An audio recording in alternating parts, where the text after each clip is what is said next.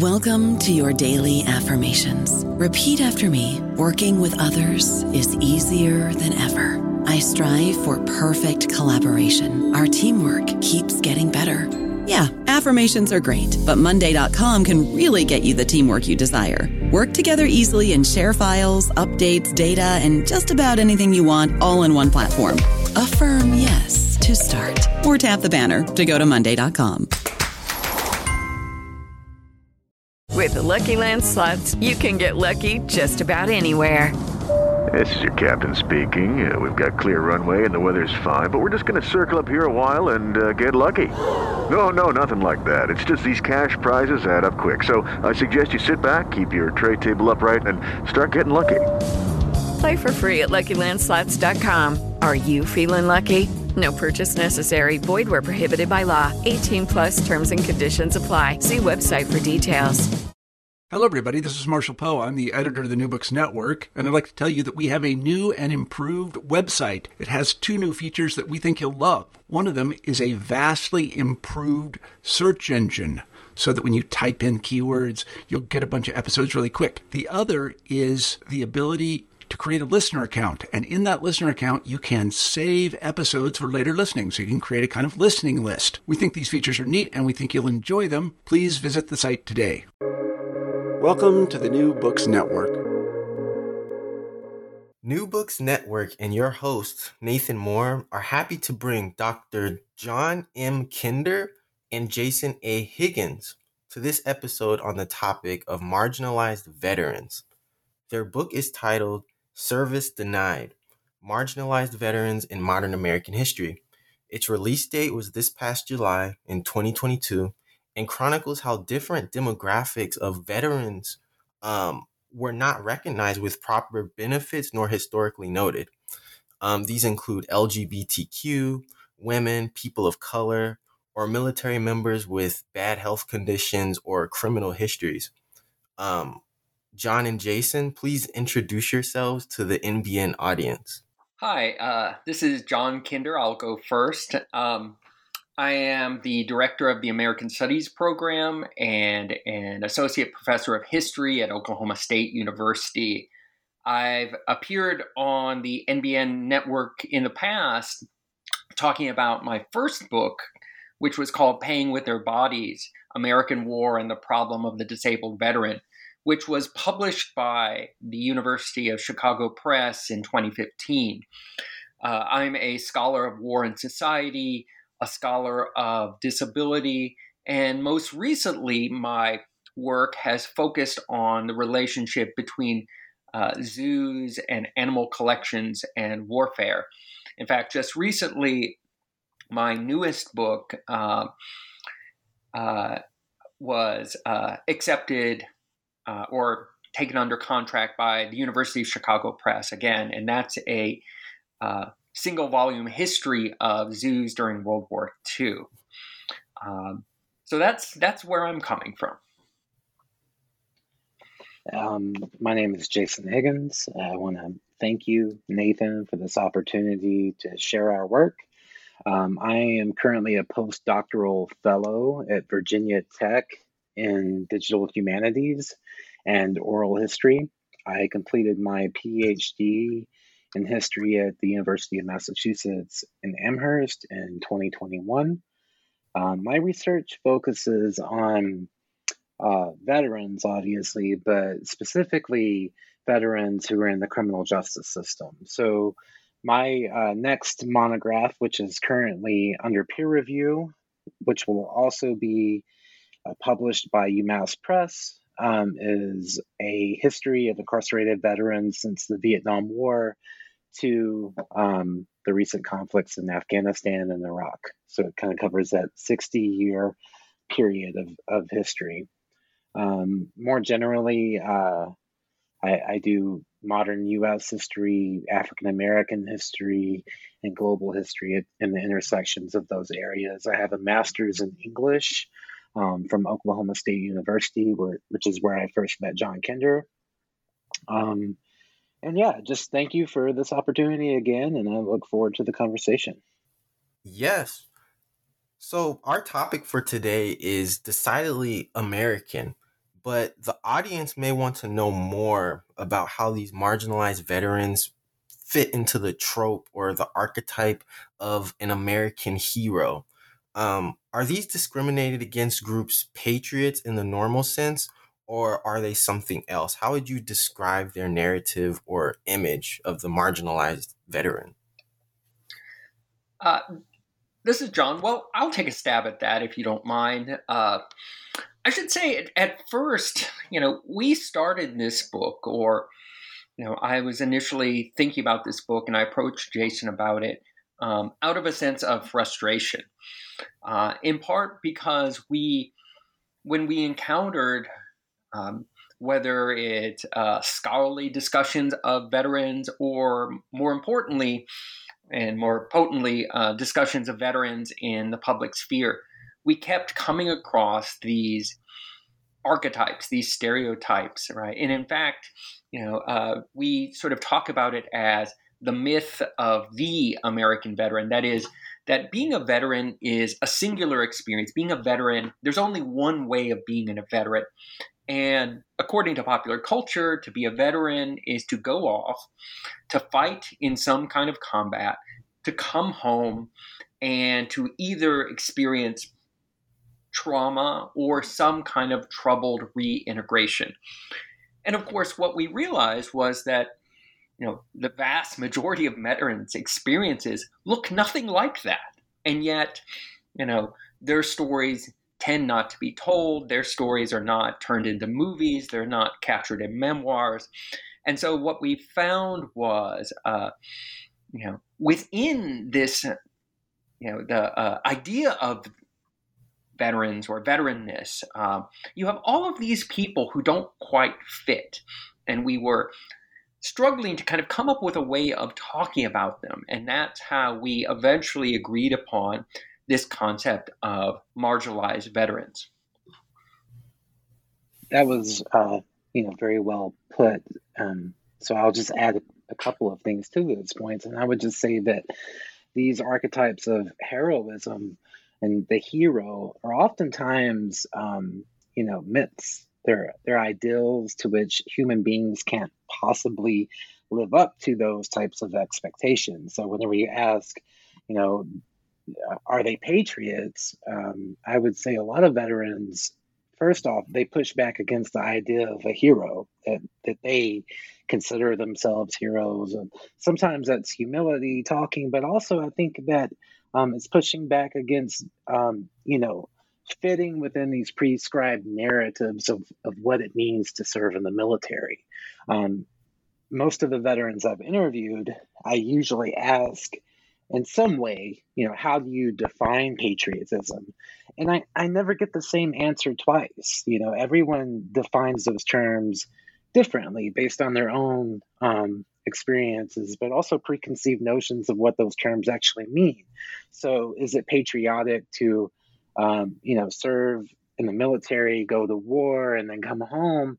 Uh, a lot of Americans would agree with that, but isn't it also patriotic to to vote, to uh, register voters, to come home to your community and uplift the most marginalized people? Is it patriotic to volunteer in youth communities and, and things like that? So I, I think that those terms are so broad that they're inherently marginalizing to actual human beings.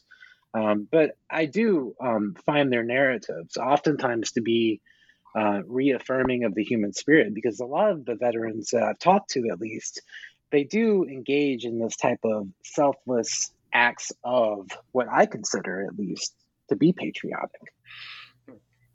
And just to jump back in, you know, I should say that you, you mentioned this term discrimination, um, and that's a really important concept for us. Uh, and we talk about in the book how, well, wait a minute, you know, can we really even talk about marginalization and veterans in the same breath, right? After all, if you're talking about populations in uh, American society that are more privileged, who are you know, given more access to social power, more access to social programs, who tend to be held up in higher regard, right? Is there any other group that is um, more celebrated than veterans. Well, so so how do we even talk about marginalization if we're talking about this group? Well, you know, and that's really what got us started because, you know, what we wanted to recognize or wanted, you know, readers to recognize with this book was that, well, not all veterans are the same. Not all veterans have the same access to these social programs. Not all uh, have access to these heroic images. Not all of them have access to even being accepted as veterans, right? Whether we're talking about, you know, people who served in unpopular wars, people who wind up mustered out of service for uh, uh, reasons that seem decidedly unheroic. Uh, uh, women, people of color, queer people, people whose experiences, not only in the military but as veterans, have been marginalized uh, as a whole, right? So, you know, what we wanted to do was, with this piece was to to try to shine a light on all of these veterans who, for one reason or another, might find themselves left out of the, you know, the more uh, common uh, story we have in the United States about what American uh, veteran is and and what they should stand for, right? So that's a that's a great question. Yeah, John Warzencroft, who's at Louisiana Tech University, um, he wrote the chapter "The Wrong Man in Uniform: Anti-Draft Republicans and the Ideological Origins of the All-Volunteer Force, 1966 to 1973." Can you tell us how anti-draft Republicans for example, were part of your marginalization story? Well, I'll, I'll jump in again. And this is a, a you know one of those questions that you know book editors have all the time you know you you know someone you want to contribute you have a sense that this uh, is a story that somehow intersects with the broader story that you're trying to tell but how do they fit well what we ultimately realized was that in telling the history of anti draft Republicans. These were um, conservative young people who fought against and uh, uh, uh, lobbied against the all volunteer force in the Vietnam War era. You know, you could see this in a couple of different ways, right? You can see this as a political story, but what we saw in this story was something that echoed, you know, so many of the other chapters in the book, which was this sense that here we have a young uh, a group of young people who did not want to be veterans right? They you know when they came to associate uh, military service right they thought of you know uh, that well they thought of things like marginalization you know military service was a waste of time. Military service was something that only you know to use a world war one era term uh, suckers engaged in you know. World war uh, military service was something for something else, right? So here you have what we saw in this chapter was uh, a kind of discussion of or an argument against the very idea of becoming a veteran, right? And so as soon as we began to uh, think about it in that way, you know, it it immediately began to resonate and immediately fit. I don't know if you have, uh, Jason, other thoughts on that or not. Sure. Well, I would just add that as a social historian, um, I, I think that you have to look at history from the bottom up, obviously, but without that top down perspective, you're missing a really important element of a story. Um, and for me, these are policymakers, these are powerful men in society who had the political capital to affect policy.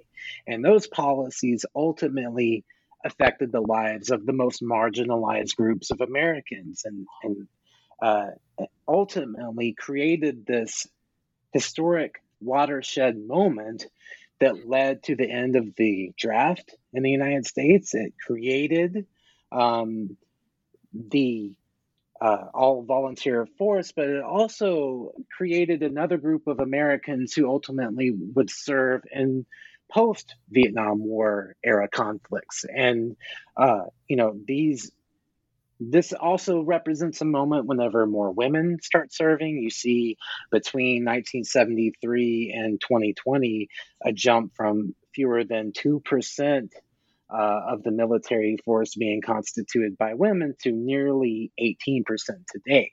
So these um, small, influential, conservative white men in the 1960s had profound influence over the society's makeup today, in which fewer than one half of 1% of Americans actually serve in the military because there's no longer that draft, that, that mechanism that compels um, groups of men into service. So, where do those um, military members come from? They usually come from uh, working class to min- lower middle class backgrounds. They usually come from military families with a legacy of military um, experience, but they also come from immigrants. They come from people who are seeking citizenship as a uh, so military is a pathway to citizenship and so it further marginalizes different groups of veterans so for those reasons alone i think that this chapter is um, important enough to include in this greater narrative about what it means to be a marginalized veteran in modern American society. As editors, um, and looking at all of the different authors that are in the volume, um, how did each of the authors and historians contribute to its interdisciplinary or intersectionality? Jason, do you want to start with this one? Um, I think you're. I mean, I do have an interdisciplinary background with with English and history, but I think that you're in uh, more of a position to speak to the inherently interdisciplinary nature of that question. Well, I mean, and this is something that you know all book editors sometimes struggle with, right? We have a sense of what the book can be. We have a sense of you know who might possibly contribute to it but at, in the end we really have no idea what will be contributed. We can sort of push along the margins we can make suggestions we can obviously make edits um, but what you're trying to do is sort of bring together a number of scholars and kind of bring out the best of them. Uh, speaking you know uh, intersectionally what we recognized from the very beginning was that we were going to be unable to cover all of the populations who might be described as marginalized uh, veterans, right? So what we wound up doing was focusing on uh, several key topics, several t- um, uh, key ideas that in which uh, you know different groups of veterans across time might uh, we can sort of see the the uh, parallels between them. So, a number of our chapters focus on race, a number of them focus on class or uh, social marginalization. We have gender and sexuality, uh, and we have stigma and health. And, you know, by sort of what we wanted to do in this is to not only sort of show how being a veteran is shaped by all of these other dimensions of social identity, but uh, how they are different and how they are similar, right? Um, as for being interdisciplinary, you know, this is in some ways a product of the historians, the the scholars themselves, right? So, you know, uh, we have one chapter that is really a long analysis and a cultural and contextual analysis of an unpublished memoir. We have others that are based upon uh, a kind of broad reading of uh, American history as it relates to a specific uh, veterans group. We have, you know, uh, others that are focused on you know archival research. And of course you know jason's work is based in oral history and so forth. So although all of the chapters are historical they're they're they really are coming at um, history through different kinds of primary sources right? And you know as someone who's trained in interdisciplinary american studies that's always what you want to see at least in my mind Well, I wonder, John, if you would speak to the um, different ways that you located marginalized veterans in your chapter. Like, where did you draw your sources from? How did you find these voices? You know, and, and this is something that, uh, you know, I was speaking with my students today about in particular. Um, you know, so uh, uh, for me, you know, I was trained, as I said, as in American studies, right? And so for me, the way I, I tend to work is by going into you know uh, original primary sources, right? So in this case, I'm looking at ideas about health, and so I'm looking at uh, medical textbooks, medical journals, medical volumes that were published in the 1940s. Um, and as well as kind of medical treatises from this era and official histories. Right? Uh, but you know, I know that I need to go beyond that. So what I wound up doing was searching for voices in different kinds of areas. So I went online and I looked at blogs. I looked at social media posts. Uh, I discovered. Uh, the transcripts of veterans courts, you know, online. I pulled in popular culture. I pulled in memoirs, right? So for me, if you sort of, you know, my training kind of urges me to sort of think about a topic from not only multiple points of view, but to actually use different kinds of sources throughout. And that's actually a little different from some of the other volumes, uh, some of the other essays in the volume. Um, but that ultimately, you know, is is part of my training, right? So that I'm bringing together voices that if I simply analyze medical doctrine, medical theory, so forth, uh, I really would not be able to get the, you know, as Jason says, the bottom up, you know, uh, first person perspectives of, of individual soldiers. And I, I guess with me uh, as an oral historian, I'm I'm trained to look at the world and ask questions about it. You know, uh, who can best answer those questions? You know, what kind of different questions can I raise, and then directly have my sources answer in an interview. So it's a little different from an archival historian who. Uh, I imagine sometimes wishes that they could go back in time and talk with the people that they're reading about. In my case, I, I can if I can find them, if I can locate them. Um, and you know, similarly with John, I use social media as well to to be able to find these different groups of veterans and and to um, recruit them. But you know, in the beginning of the Incarcerated Veterans Oral History Project, I was very active in searching these groups of veterans out, but um, eventually they started finding me. They they had been wanting to tell these stories, and so through social media and as as active as I tend to be on Twitter, Facebook was always far more effective at actually communicating with veterans groups uh, for whatever reason. And so, you know, I'm I'm asking these types of questions um, against the scholarship. So I, I look at the current world and then I start asking historic questions about it, and that leads to gaps in the historiography. You know, why hasn't any other historians seriously um, documented the experiences of veterans in the criminal justice system. Whenever, you know, if you look um, in the news, oftentimes you will see veteran treatment courts. So they're they're in the world, but they're not in the historiography. So I I kind of invert that um, historical thinking and rather than you know kind of reading broadly this historiography and looking for a gap i'm trying to to fill in our knowledge based through the historiography. So this allows me to ask new questions like, um, you know, what are the effects of intergenerational trauma through the families of Black veterans, which is what my chapter is all about.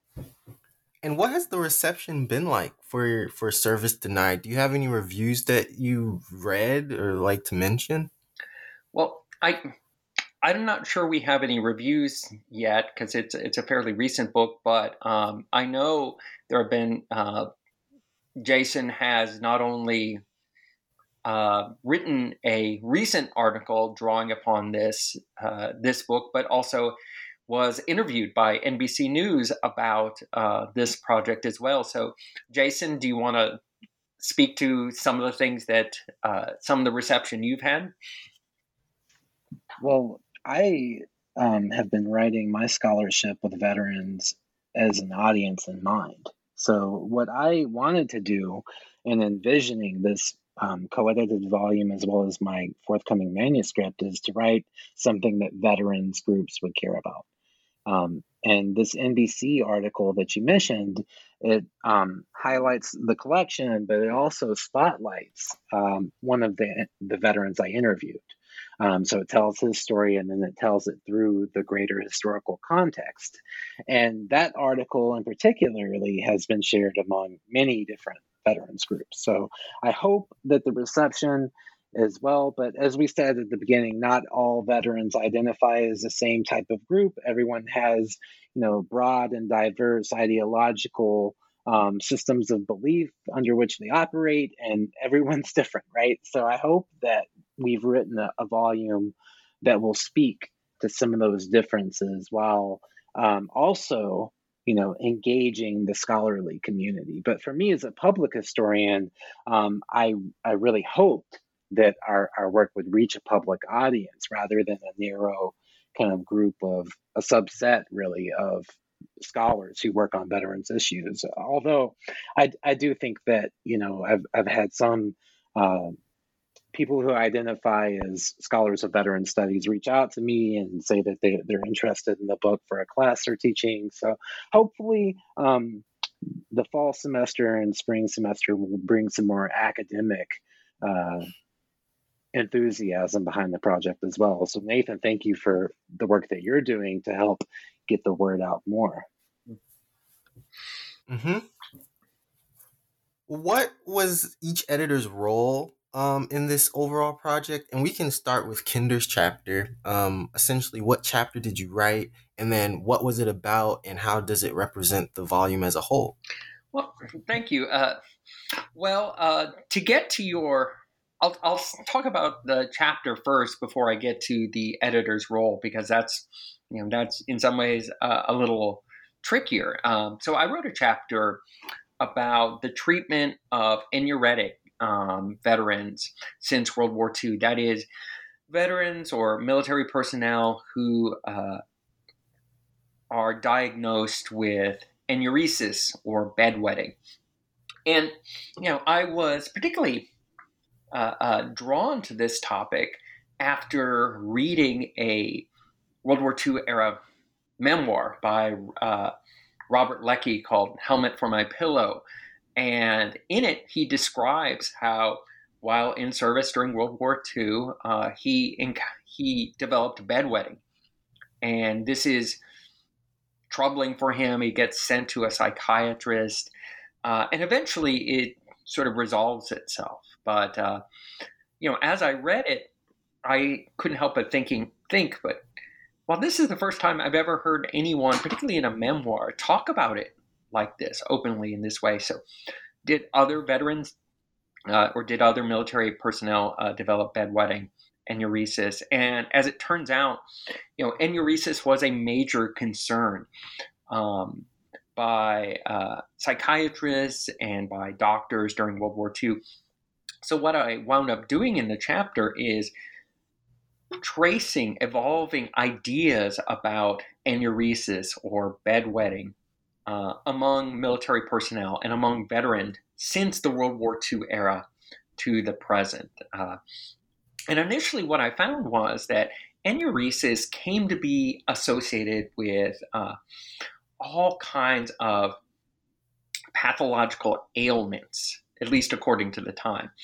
Right? Um, enuresis was a sign of some kind of inner, unseen um, pathology, right? And so it was useful, at least according to those uh, recruiters at the time and others, useful as a way of separating uh, uh, certain military personnel. Um, in fact, um, veterans were categorized under this broader category, uh, category called um, uh, unsuitability, right? So they were unsuitable, and not in being unsuitable for uh, military service, you know, this meant they were unsuitable for all the things that come with military service, right? All of the recognition and so forth.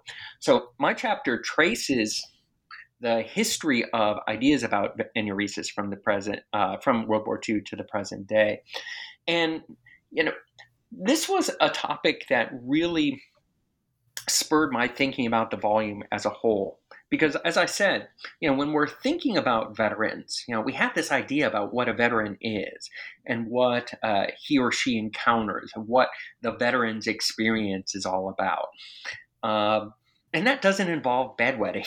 And yet there were tens of thousands of people who uh, not only were kicked out of the military because of enuresis, but veterans who developed enuresis in the aftermath of the war because of trauma, because of cancer, because of older age, and so forth, right? So you have this whole group of veterans um, who experience this thing, but you know are basically invisible except for this this one memoir.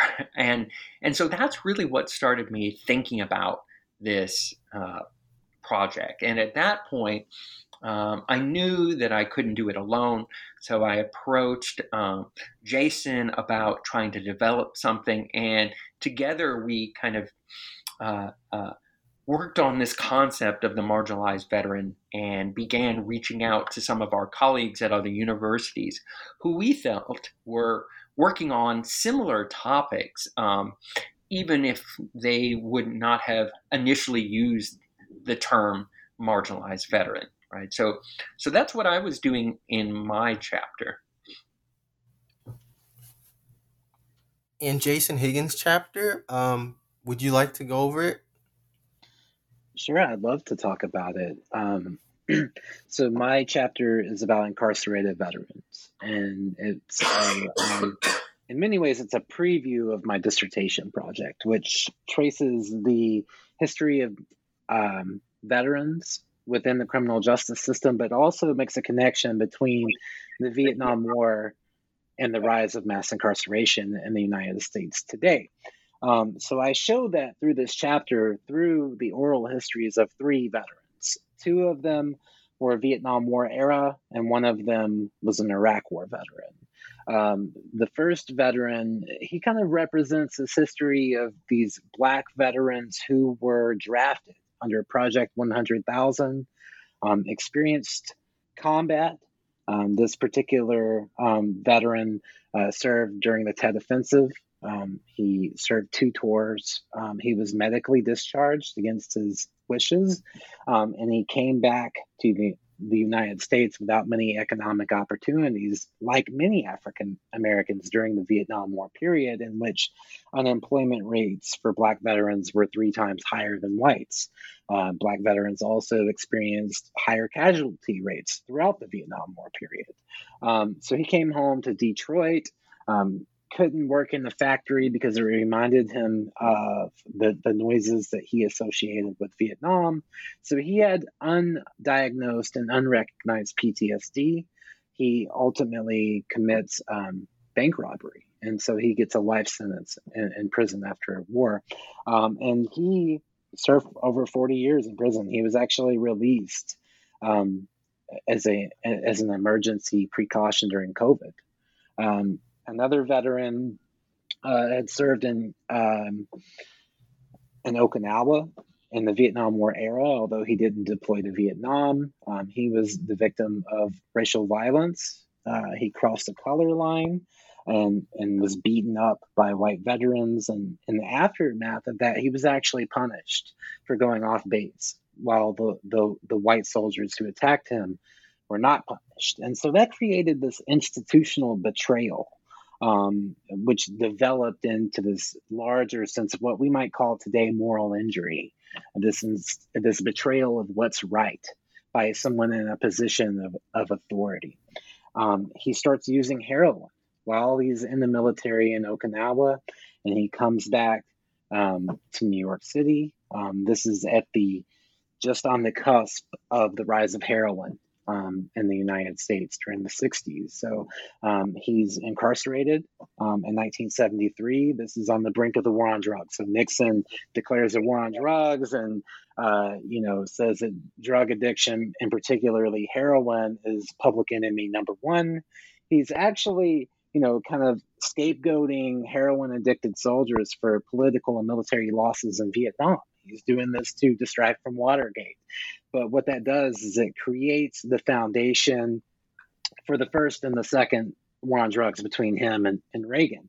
Um, so this is generational. These are these cause generational problems among these men and their families. This particular veteran, his son goes to prison afterwards, um, and that that third veteran, who's unrelated to the first two, but his father served in Vietnam, a, a, a black man from Mississippi witnessed a lynching during his childhood. Um, he came back from Vietnam with undiagnosed PTSD as well and went into a criminal lifestyle. And his son served in Iraq, um, comes back from Iraq with PTSD, um, you know, is contemplating suicide uh, in violent alterations with police authority, um, getting drunk, and he ultimately spends four years in prison as well. So, what I, I, I wanted to show in my chapter is the generational effects of trauma through the lived experiences of African American veterans throughout the 20th and 21st century. And of course, my manuscript will, um, you know, show that greater history. But I really wanted to show a preview of that chapter, and you know, why do they fit among marginalized veterans? Now, end with this: um, if you look at discourse today about veterans, what you will hear and ultimately see is people talking about suicide. They're talking about PTSD, signature wounds, uh, traumatic brain injury, and homelessness. And what I wanted to show is that incarceration is part of that conversation too, but it's such a stigmatized topic of conversation that the American public really refuses to see how mass incarceration affects everyone, including the people that we put on these pedestals as symbols of strength, like veterans. Yeah, um, your epilogue it has a hashtag. It's I am Vanessa Guillen. Um, can you explain that to the NBN audience? Sure. So Vanessa Guillen was a, a woman who was um, sexually harassed at Fort Hood um, in April 2020. She had reported the incident to military authorities, and they failed to do anything about it. Um, later um, that month, she was bludgeoned to death um, by a man who had been stalking her. Uh, she was um, buried under concrete. Is a very brutal story. Um, and what that story represents for many uh, women in the military is the ongoing and prevalent, what I would call a social crisis of military sexual violence um, and the institutional failure to actually prevent it. So, um, in a very kind of brief epilogue, what I hope to do with Vanessa Guillen's story is to show um, the deeper history of all of these various social problems come to the surface in the in the experience of one woman, as well as women veterans who led the charge um, in the aftermath to to try to reform the military. And these reform efforts didn't start in 2020. Um, in 2013, uh, Senator Kirsten Gillibrand had introduced um, legislation to reform the military justice system because what happens um, often to these women is, and again, like it's a high rate. It's one in four women in the military today are sexually assaulted. However, most of their perpetrators are never um, punished. So you have this institutional inequality within the criminal justice system as well as the military justice system. Um, and then, uh, John, I hope you can you will speak to this as well. What we wanted to do was show how all of these issues really rise to the surface in the summer of 2020. Um, so it's not just uh, a continuation of the Me Too movement and the hashtag which uh, women on online created. I am Vanessa Guillen. Um, in which women were sharing stories that were similar to hers, but also the revival of the Black Lives Matter protest. Um, all of these issues really reach a boiling point um, in summer 2020, and that was the moment that we were finishing this manuscript. So, John, do you care to speak to those topics a little sure. more broadly? And, you know, as as we mentioned in the epilogue, uh, you know, uh, all of this is to sort of remind us that a, you know, these issues have not gone away, um, and if anything, they are even more complex today, um, because after all, what we're talking about are multiple uh, social justice projects in which veterans are involved, including the Black Lives Matter uh, movement. And in fact, you know, we end the book with a photograph, this remarkable photograph of a wall of vets protest, uh, in which uh, veterans kind of put their bodies on the line to uh, protect uh, Black Lives Matter and uh, anti racist protesters in 2020.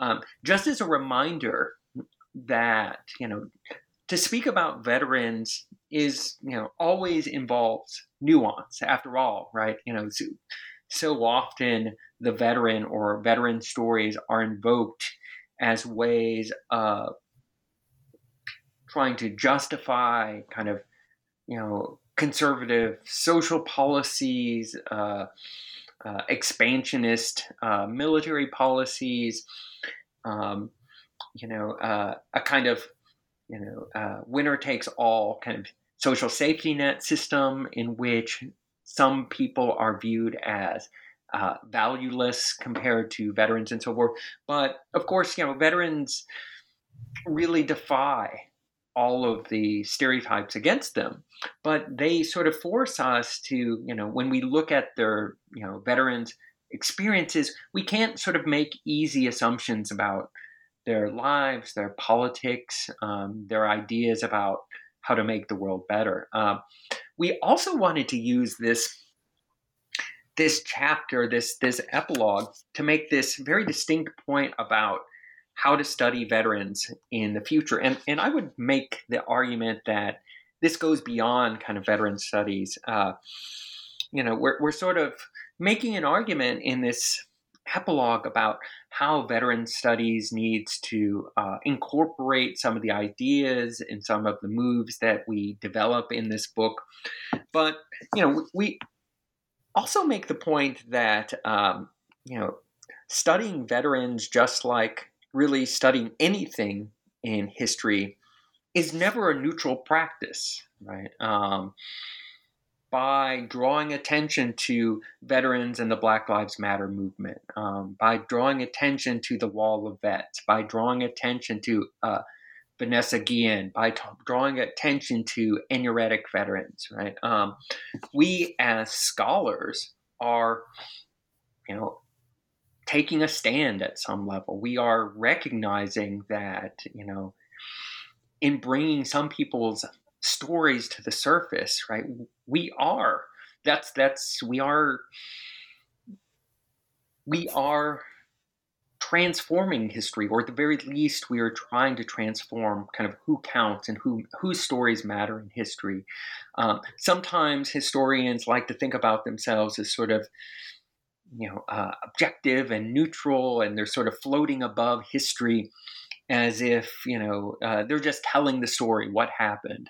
Uh, well you know i can't speak for jason but i reject that idea right? You know i believe that historians need to embrace their roles and all scholars embrace their roles as uh, producing scholarship producing history that is of course, peer reviewed, that is uh, uh, uh, critical, that is you know supported by textual evidence and primary sources, but that you know ultimately you know recognizes that you know however you write, however you sort of engage in this work, you are taking a stand, you are making a decision, um, you are um, you know occupying a social role. And what we wanted to recognize was that you know in drawing attention to the marginalized right? That's that's not a that's not a, a an accident right? That's something that we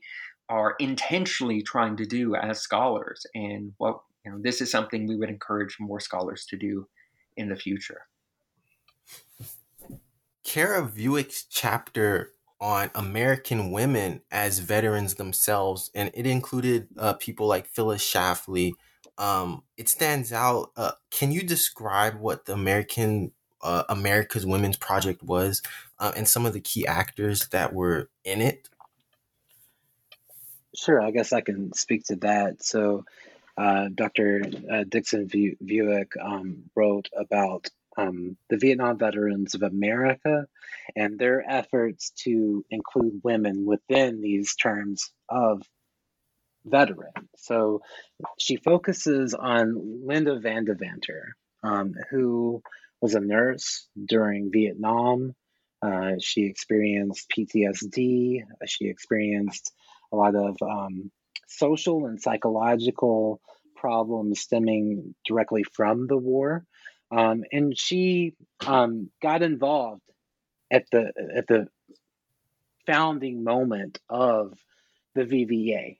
Um, the way that uh, Dr. Vuic tells the story is that she's having conversations with uh, the the founder, the, the, founder of the VVA, and all of these memories among these combat veterans resurface her own buried and repressed psychological problems, and she breaks down in tears. Um, and so, in that moment, the VVA realizes that we need to include women um, within our organization and help raise awareness not only uh, to the the fact that you know thousands of women served in the Vietnam War, but also that they have unique um, health needs. Um, so this chapter focuses on Van Devanter's efforts to um, gain more recognition that women also experienced various forms of psychological trauma and PTSD. Um, also, that they also have pretty obvious medical needs that are unique as women, um, and efforts to reform the VA to provide care for the women who served as well. And you know, before the this moment, um, women weren't really recognized as a class of veterans themselves. So this whole book is all about who counts as a veteran and who doesn't. And historically, women haven't in the same way that African American men weren't. Uh, they were excluded from those definitions and legal statuses as United States military veterans, and oftentimes erased within public military. Uh, public memory of military service. Um, if you talk to women veterans today, many of them still feel invisible within society, like their service was somehow less than, even though, again, as I mentioned before, nearly 18% of the military today um, are women. And, you know, this is, I think this is a really good chapter for thinking about this book because, uh, you know, uh, Van Devanter faces marginalization on multiple fronts, right? When she returns from Vietnam, where she serves as a combat nurse, um, she is asked questions like, Who's your husband? Or she's told that she doesn't look like a vet. You know, the assumption being that veterans are men, right? And uh, women cannot be veterans or they don't fit, right? So she's marginalized there. Uh, but she's also marginalized when she's seeking social and political solidarity with the feminist movements and feminist organizations of the time, um, who, uh, as they are thinking about, you know, uh, transforming uh, women's roles and battling institutional sexism in the United States, aren't necessarily thinking about women in the military, right? They're not necessarily thinking about veterans, right? And so she kind of winds up experiencing a sort of hostility on multiple levels, right? And nearly all of the groups and all of the figures who are profiled in this book experience something very different, or sorry, experience something very similar, right? Um, they're marginalized within the broader community of veterans, but they're also marginalized within American society as well. And so, so many of our stories are, or so many of the histories we tell are about uh, men and women trying to not only just kind of acknowledge that, but to push back against it and to really force not only uh, veteran culture but American culture to recognize them, recognize their service, and to acknowledge them uh, alongside their uh, uh usually straight white male counterparts. I don't know about you, but I'm very busy and I don't have a lot of time to cook. That's why I subscribe to Factor. Eating better is easy with Factor's delicious, ready to eat meals. Every fresh, never frozen meal is chef crafted, dietitian approved, and ready to go in just two minutes. You'll have over 35 different options to choose from every week, including Calorie Smart, Protein Plus, and Keto. These are two minute meals. Factor meals are ready to eat and heat, so there's no prepping, cooking, or cleanup needed. They're flexible for your schedule. Get as much or as little as you need by choosing your meals every week. Factor is the perfect solution if you're looking for fast, premium options with no cooking required. Sign up and save. We've done the math, and this is important. Factor is less expensive than takeout, and every meal is dietitian approved to be nutritious and delicious. Head to factormeals.com slash NBN50 and use code NBN50 to get 50% off. That's code NBN50 at factormeals.com slash NBN50 to get 50% off. Being editors, um, would you say that being an editor is, especially on a project like this, is uh, better or worse for a scholar's career in academia? Did being an editor here change your research methods? Um, were you uh, editing as a team or really like battling with each other's ideas? So, as um, one who's in the earliest stages of my academic career, I guess I could speak to the first part of that chapter, or that question.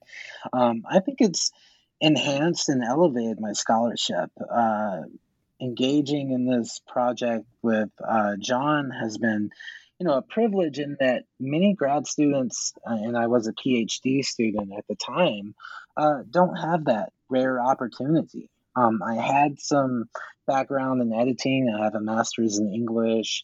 I had done some work uh, for a literary journal in the past, but I didn't really understand the process um, from this perspective. So even just writing a book proposal and things like that really um, gave me insight into the the process of book publication.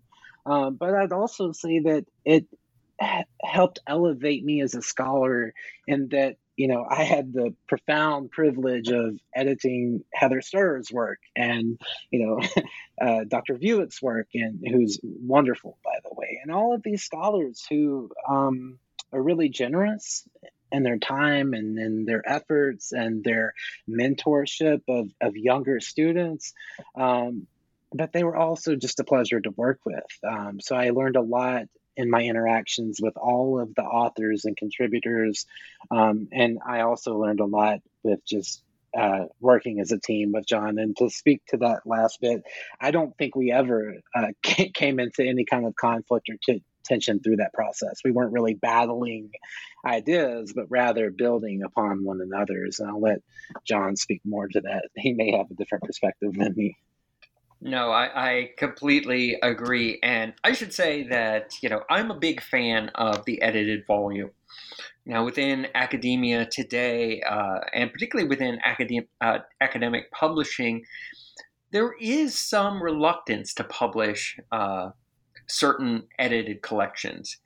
You know, uh, sometimes you'll hear that they don't sell as well. Sometimes you hear that at their worst, edited collections are just simply, you know, groups of essays that that don't really have much to do with each other. They're just sort of bound together. Uh, but I think, at their best, um, edited collections are one of the most useful um, uh, forms of academic scholarship. Um, in a number of ways. Uh, for one, unlike in a journal where you have, you might have uh, topics on you know seemingly random uh, uh, or articles on seemingly random topics just sort of sitting alongside each other and you open it up and you look at it and is there anything i want to read here?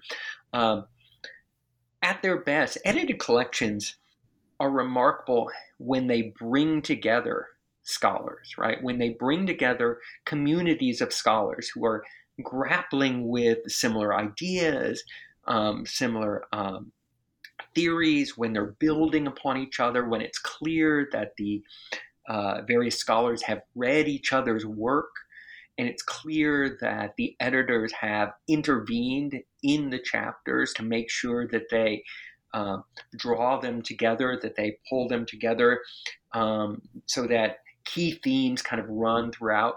In fact, many academic books today, you know, there is a real emphasis on on our edited collections. There re- is a real emphasis on making certain that these are more than just you know anthologies, right? That that even though you have multiple authors, um, what you're getting here is greater than you know the collection is greater than you know an individual monograph right because what you're getting are glimpses of you know 12 13 monographs right in these nice condensed forms that you can use that you can teach um, they're also incredibly useful for bringing together communities of scholars scholars who you might work on an edited collection with, and then you might not run into each other for five or six or ten years. And but then when you come back together, you know you you're still sort of working on. Um, you're still kind of bound together by the conversations that you were having at one time, um, and uh, that you're having, you know, later on as well, right? So, uh, I should say that I really adore a great edited collection. Um, I think they can be incredibly powerful teaching tools, but they're also incredibly useful for graduate students who are really trying to get a grasp of the field right? What are some of the scholars you know uh, the top scholars saying? How are they talking to each other? How are they uh, conversing with each other right? Yes, you can, you know, work through journals and try to pick out individual articles, but at its best, an edited collection does so much of that work for you by bringing these scholars together, uh, by bringing them into conversation, uh, and by, you know, uh, organizing their ideas in a way and and showing connections that they might you know, and a good editor um, draws connections between scholars' work that they themselves might not have have even seen. So, um, you know, not to I I am incredibly proud of what we've done in Service Denied, incredibly proud of our contributors, but also, you know, incredibly proud of the conversation that we hope to have engendered with this. We hope out of this book that not only you know have we started to develop this concept of the marginalized veteran but now we have uh, 12, 13, you know, uh, advocates for this concept of the marginalized veteran going forward, right, uh, at different parts of the academy, different parts of the United States, who can sort of develop this these ideas with their students as well. And I would just add as kind of a bow to to emphasize that last point that we didn't want to resolve the conversation. We wanted to enrich it. We wanted to start it. We wanted to have others follow um, in the same trajectory and expand it to challenge it, to, to grow upon it. Um, and in that way, an edited volume can really be profoundly influential in the future directions of scholarship. And I have to shout out Matt Becker, who's the editor in chief of UMass Press, who launched the Veteran series, and there are only three or four titles so far. So we wanted the, the edited collection to also help influence veteran studies as an emergent field within and speaking to and, and intersecting with historical scholarship. Um, was there a common thread going throughout the volume that kind of ties all of these moments um, together? Perhaps a facet of war, a political entity, or a techno- technological agent of change. Um, I think maybe the audience might want to know if there were, you know, commonalities between all of the different authors' writings. John, you can speak to that one, right? Well, you know, I, I certainly wouldn't say that um, a particular facet of war or a particular political entity. Uh, I think one common thread going through all these chapters um, that, in fact, might be in every single chapter is uh, the veterans bureaucracy, the federal veterans bureaucracy, whether we're talking about the uh, the Veterans Bureau or the Veterans Administration, the VA.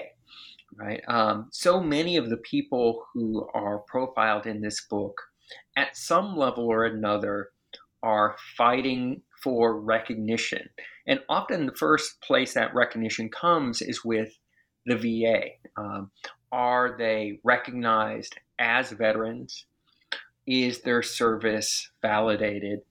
Um, with that service, do they have access to uh, the same kinds of, you know, uh, medical procedures, social programs, um, you know, loans, uh, all those kinds of things that other veterans have, right? Um, are they granted a sense of political recognition, right? So, so many of the people who are, you know, uh, fighting you know, against marginalization in this book, right? One of the main obstacles they face is the VA, um, but of course, that's not the only uh, uh, obstacle they face. And in some ways, the VA has always been a just simply a reflection of the the broader culture, right? Um, so uh, the VA isn't necessarily kind of coming up with its stigmas and its prejudices and its discriminatory practices or it's you know progressive practices in some places. It's not just doing that on its own right? It is reflecting changes and existing attitudes in society. Um, however for a veteran right the one thing that ties them together most of them is some relationship with the federal veterans uh, bureaucracy um, whether that is just simply you know, applying for benefits, you know, immediately after discharge, or as uh, is the case in some of the uh, figures in the book, a kind of lifelong, you know, battle for recognition.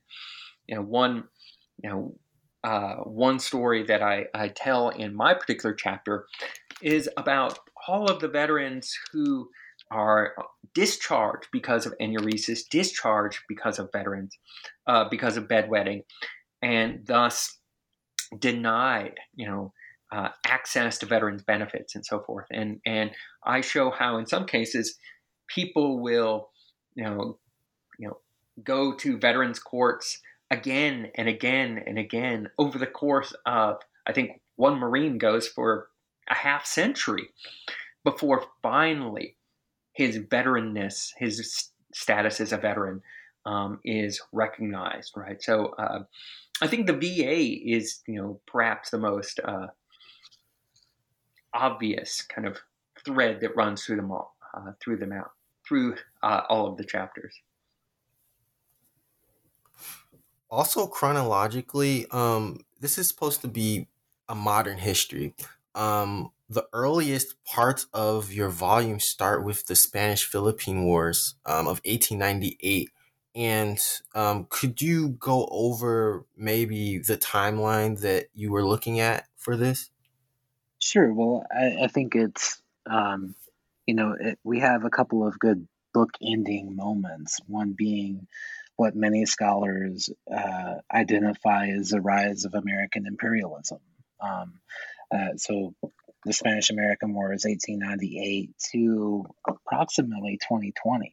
Uh, so we cover, you know, those. Um, there are major sections of, of the book, and, and John, feel free to jump in here. But uh, World War One era, um, World War II era, and then Vietnam War era, and then post 9/11.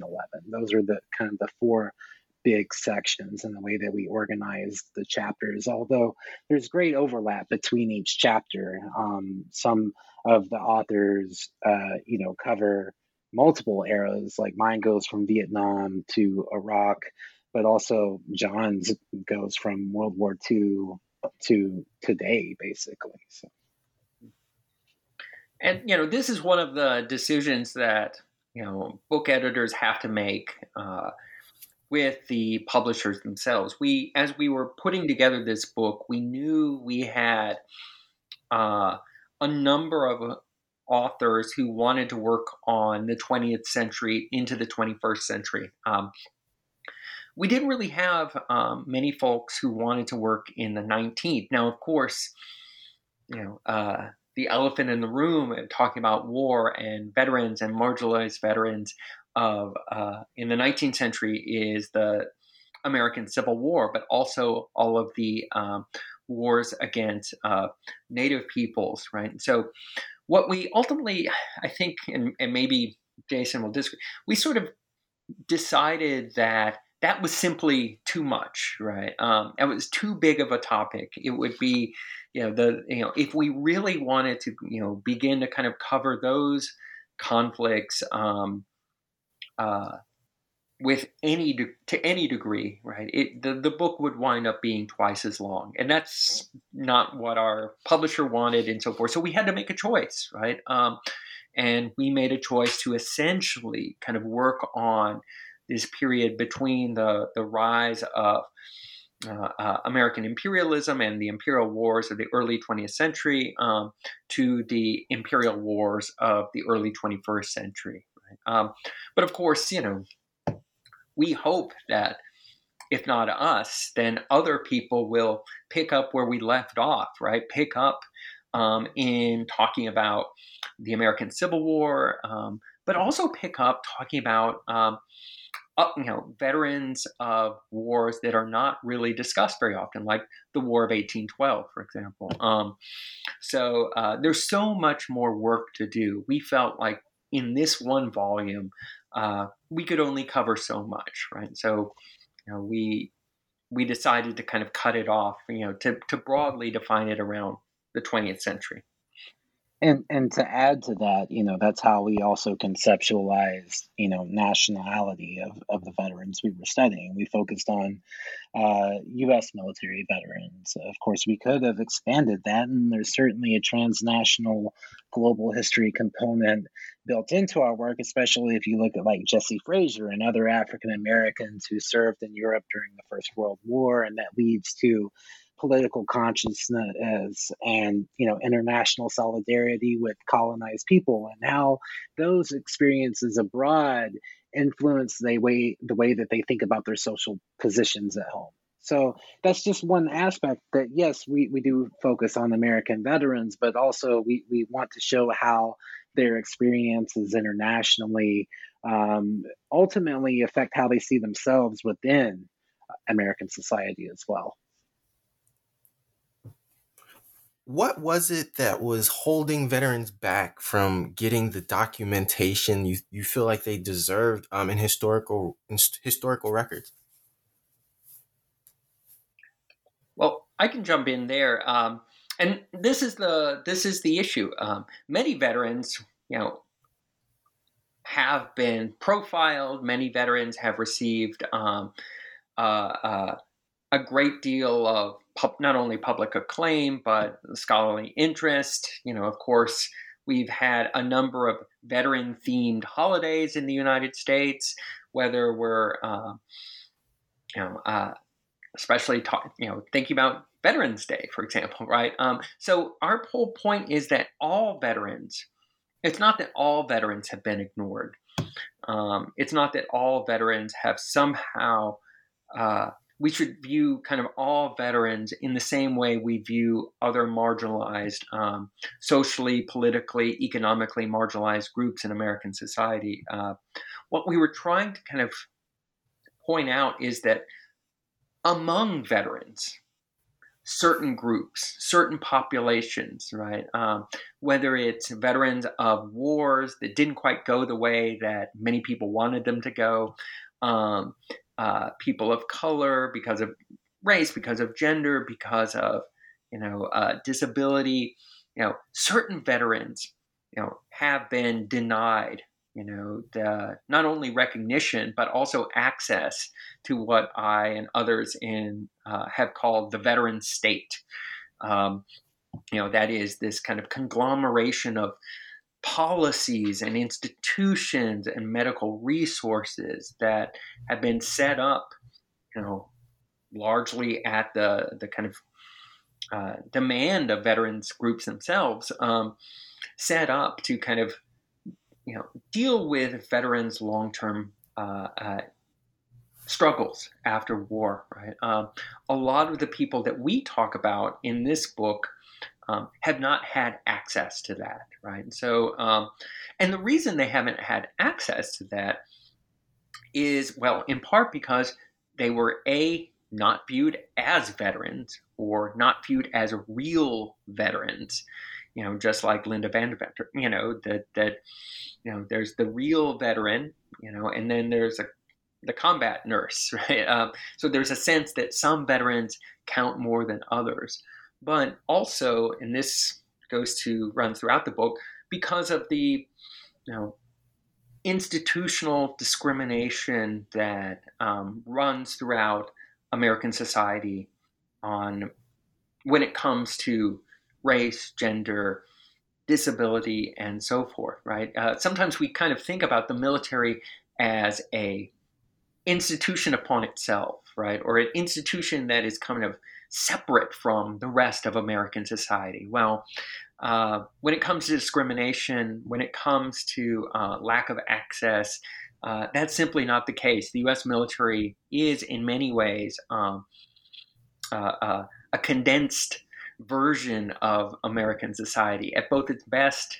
and its worst. And that means that groups who would have been um, discriminated against, ignored, marginalized, um, uh, in uh, you know civilian society find themselves uh, you know finding the same kinds of obstacles both in the military and then you know uh, after their military service um, as they try to as they try to negotiate their the the you know their their veteran identity at a time when maybe because you know, their their military experience was denied right was not recognized.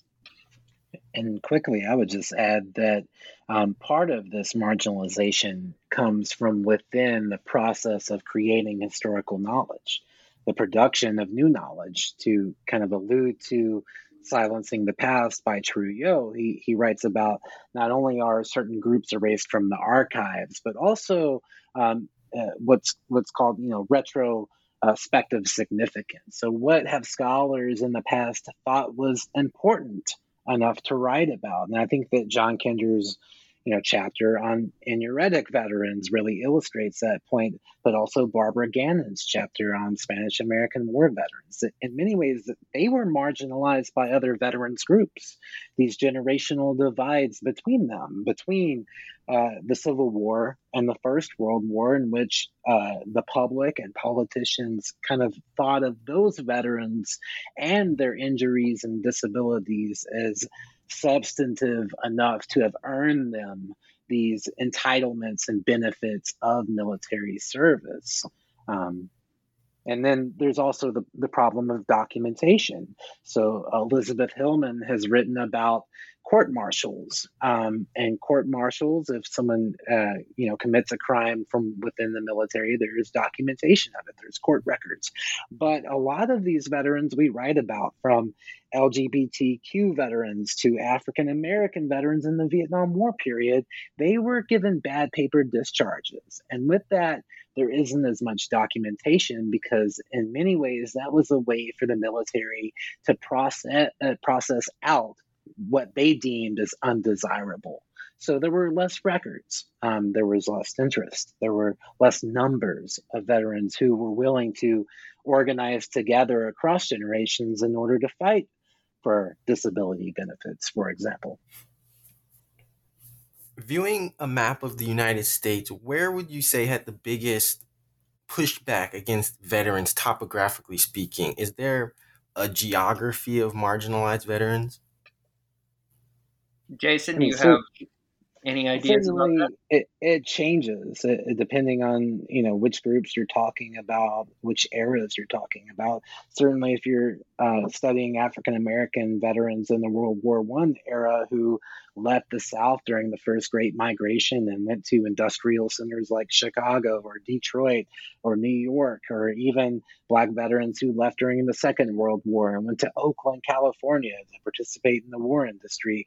There's certainly with different groups, but I've never really thought about limiting my scholarship geographically if anything, that happens out of circumstance. So I was studying in New England, and a lot of the interviews I did were in Philadelphia and New York City and Washington, D.C., and Buffalo, New York, and Massachusetts. So it's out of circumstance for me. But I hope to bridge those geographical um, limitations through social media. So I was doing telephone interviews and uh, you know interviews via zoom and using technology to transcend the the geographical locations of where i was studying so i've never really um you know i guess out of happenstance a lot of the work i've done is east coast but uh, that's not to say that someone couldn't you know write the history of incarcerated veterans in california and it, it might look different, but similarly in that the themes are the same. So I don't really know, John. What are your thoughts on geography of marginalization? Well, I mean, uh, you know, this is such an interesting concept because it really gets us back to what does it mean to be a veteran, or what does it mean to kind of claim a veteran identity. Um, I will sometimes tell my uh, students about a uh, Iraq War veteran who I happen to know and I sort of talk about it, and I will sort of point out that you would never know he was a veteran unless you happen to ask him. And if you happen to ask him what he did in uh, the military, he would say the same thing I do today, which is IT, right? Um, so he worked on computers, right? Now, on the one hand, you would sort of say that well, what kind of you know that's that's not who I think of as a veteran, someone who's you know providing kind of computer support. But of course, when we're thinking about veterans, um, you know, we recognize we have to recognize that you know it's not just people who kind of point guns and fire, and so then you have to think about well, when does that person become a veteran? Like, when does that person actually, when is that person's idea or identity as a veteran, like, when does it come to a surface? And in that sense, veterans' identity often comes to a surface in several locations, right? One is within veterans groups, right? Veterans halls, right? So, you know, one's access to a veterans hall, one's access to the American Legion, one's access to um, the VFW, right, is defined by your identity as a veteran, right? So, quite literally, you know, you can, you know, some are welcomed in, some are not, right? So, it's at that space that's where one's uh, veteran identity sort of becomes important. Another space of course is you know at veterans hospitals and at uh, federal institutions and i mentioned the va earlier uh, in which one's veteran's identity is uh, either confirmed or contested right? So if you want to think about um, a geography of veteranness. You know, one way to do that would be to sort of highlight uh, on a map, you know, all of the military bases, all of the veterans hospitals, all of the veteran centers, and so forth, and look at it like that. And what you'll find is that, you know, that geography will look a lot like the United States, right? So there's no place that I think is more important than others.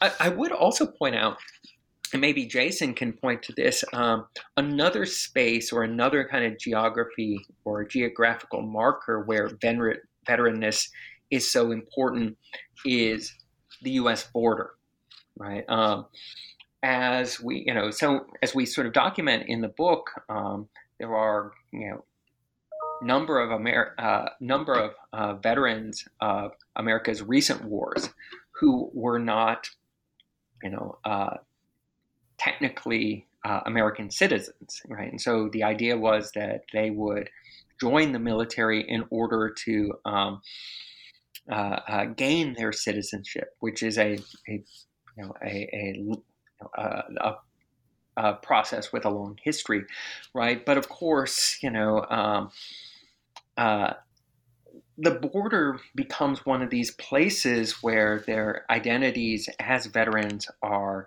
contested, particularly if um, after service they find themselves um, deported from the nation. Uh, uh, Jason, do you want to sort of speak to your own kind of work on uh, with uh, deported veterans?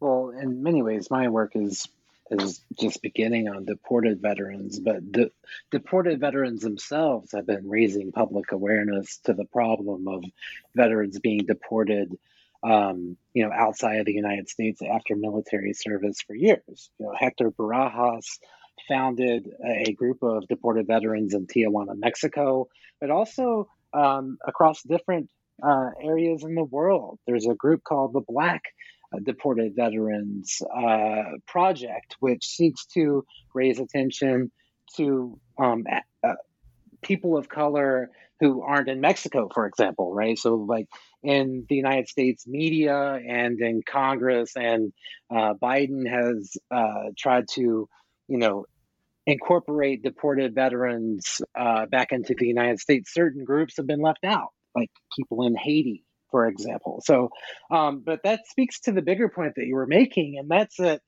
you know, veteranhood or veteranness is, you know, defined within military service, and the United States military is all around the world. There are 800 military bases around the globe that encircle that. So, I mean, when I don't think you can really limit it to geography in, in the traditional way. Yeah. Um, what about marginalized veterans in positions of authority? Um, presidents, many presidents who served in the military, for example, who are veterans. Would you categorize that as someone who might be marginalized as well?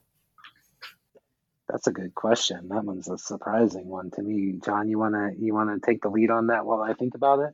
Well, you know, obviously uh, if you're and this is this is a tension that we try to acknowledge in all of the chapters as well as in introduction and in the conclusion. Um, as we said you know from the very beginning for at first glance uh, the concept of the marginalized veteran doesn't seem to make sense.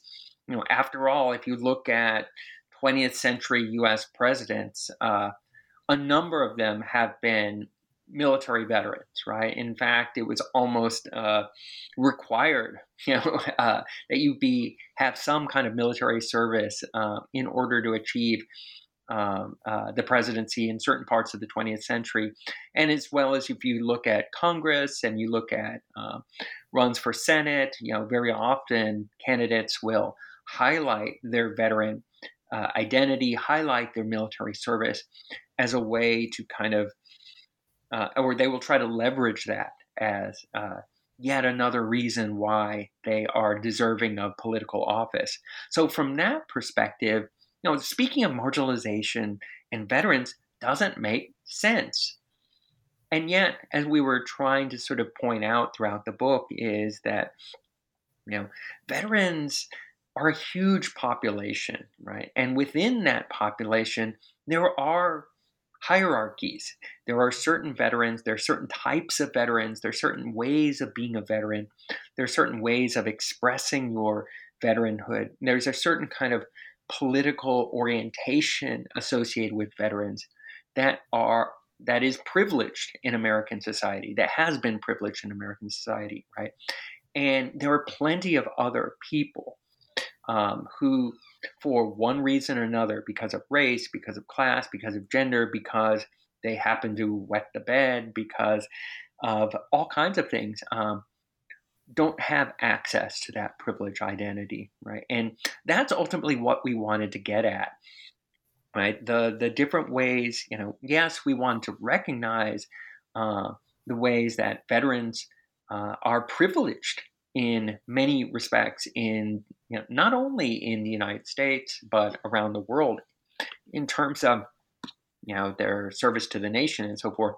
But we also want to recognize the millions of people who who get left out, right? And that's ultimately you know what we want marginalized marginalized veteran to mean. You know, not that you know veterans as a whole, as a class, are find themselves on the outs. Although you know numerically, veterans do represent a smaller and smaller portion of American society, you know, today than they have in the past, right? So in that sense, veterans do represent, um, you know, can be understood as as marginalized. But but what we really wanted to get at um, are the distinctions uh, within veterans and within veterans groups. And to just simply draw attention to the fact that not all veterans look like Dwight Eisenhower. Not all veterans look like JFK, right? Not all uh, veterans look like Jimmy Carter, and so um, that's that's at least one of our uh, you know uh, ambitions for this book. Right. I think that veterans have necessarily had to organize more increasingly over the last few decades because they're represented uh, in fewer numbers in Congress today. So there are 91 out of 535 members of Congress who served in the military, and that sounds like a like a like a substantial portion, but in all actuality, that's the lowest percentage of military veterans in Congress since before World War II and in absence of that representation, veterans groups like the VVA, like the Vietnam Veterans of America and Disabled American Veterans and Iraq and Afghanistan Veterans of America have had to bond and, and join forces in order to lobby and to um, force legislation through Congress. And the most recent, um, you know, example of this is, of course, the PACT Act, um, in which, you know, uh, veterans had to, to organize because Republicans rejected that legislation, which would have expanded military benefits and health um, benefits to veterans who had been exposed to toxic burn pits while in Iraq and other places in the world. And so, whenever Republicans rejected that legislation, uh, what we saw was, you know, of course, Jon Stewart, who called Republicans out for their hypocrisy. But if you look in the video that went viral, you know, standing beside him was representatives from the American Legion, from the VFW, from the VVA, and from all of these other veterans organizations who do, do the unseen labor of organizing and making sure that veterans aren't just political props and archetypes that politicians can use to enact their own agendas, but rather that Congress puts the issues that veterans face at the forefront of politics today. Um, it's interesting that those efforts are sometimes left out of the national narrative within the media about, you know, um, fighting for for services that are denied. Um, what kind of trauma do you think motivates veterans, especially when it comes to rallies?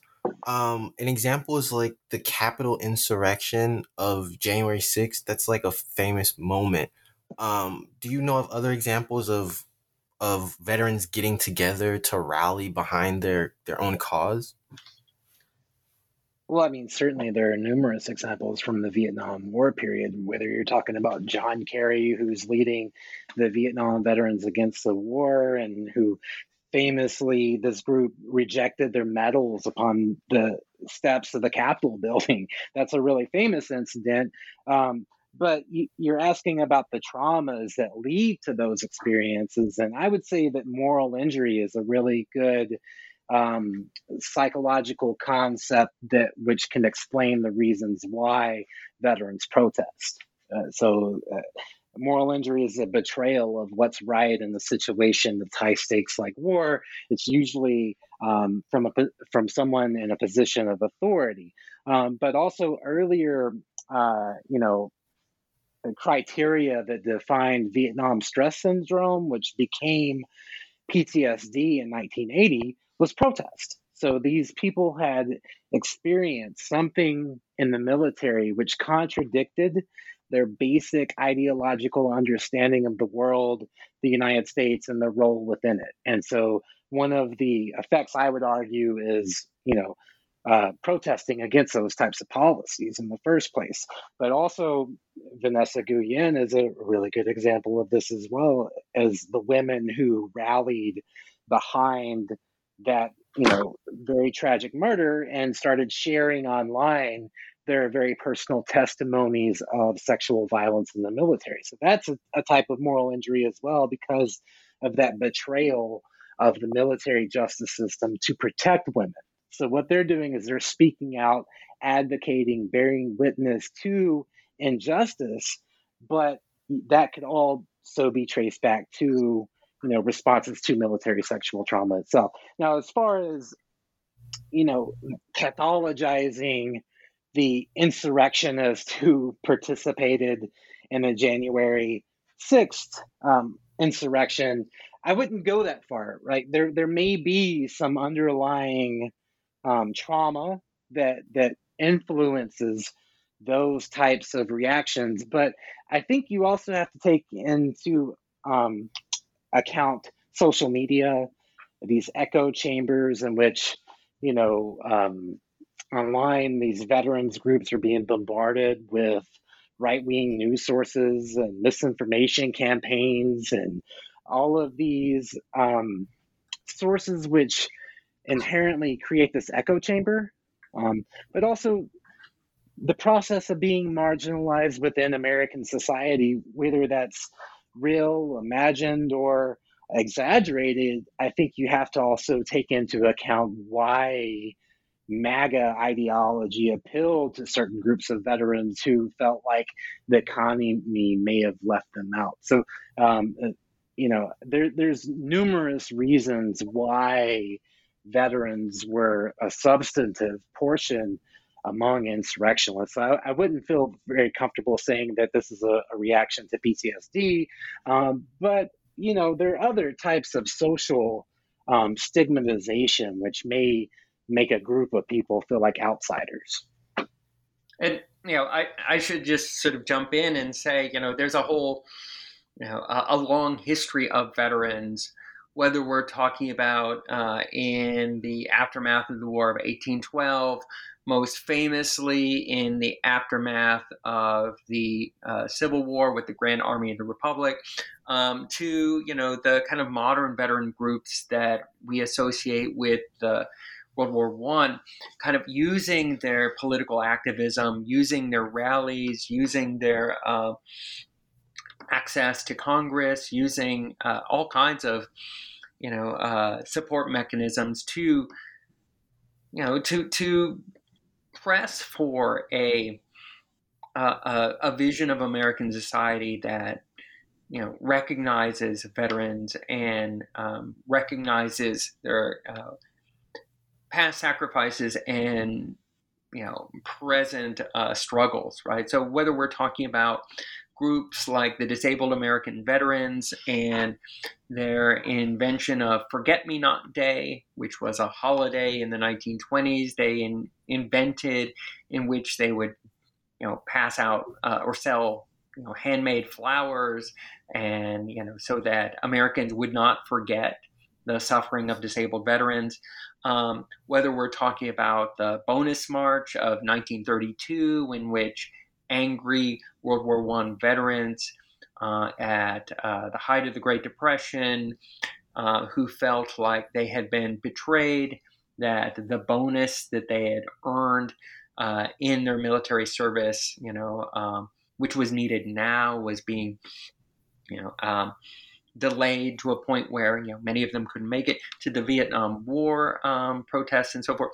You know what we're talking about. Uh, there's a long history of veterans organizing, getting together, and pushing for, you know, uh, not just uh, you know better access, better facilities, better recognition of, you know, or greater recognition of veterans' plight, but also for political.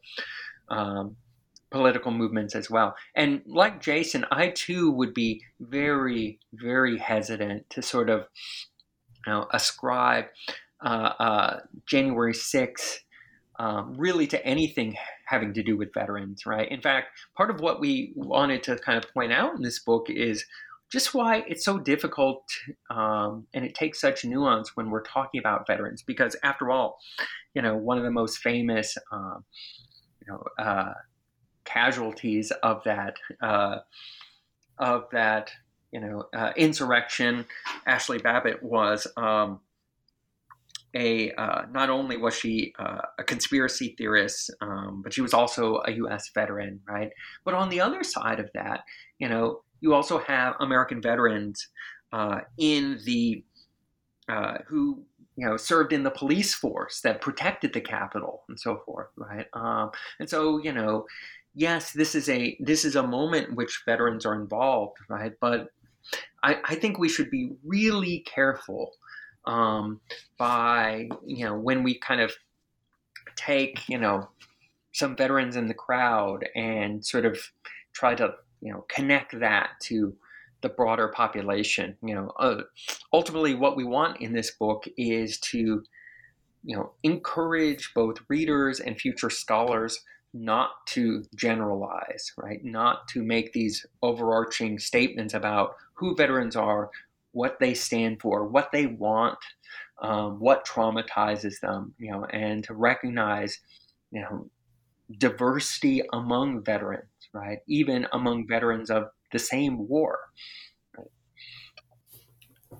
And what about the GI Bill? When does that take effect, and how does it relate to Chicano Americans and other Americans who need these kind of benefits?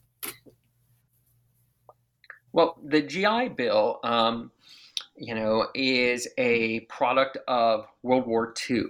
Right? Um, it's uh, a set of legislation that is designed to help uh, those who serve in the military um, not only reintegrate into American society post service, but also to flourish, right? So it, it involved things like um, uh, loans for housing, access to education, um, access to job training, right? And uh, this really was beneficial, right? This is really, you know, and, and, scholars have kind of pointed to the GI Bill as helping to jumpstart the, uh, you know, the kind of consumer uh, uh, uh society and the kind of uh, the sort of the flourishing of American society in the 1950s, right? It's it's a really important, um, you know act. The problem was, of course, not everyone had access to it.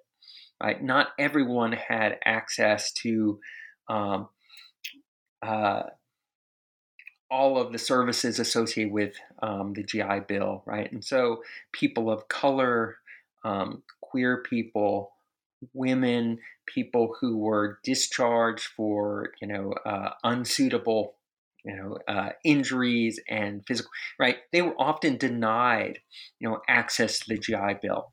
And as such, they were denied access in many ways to this, uh, to the American dream.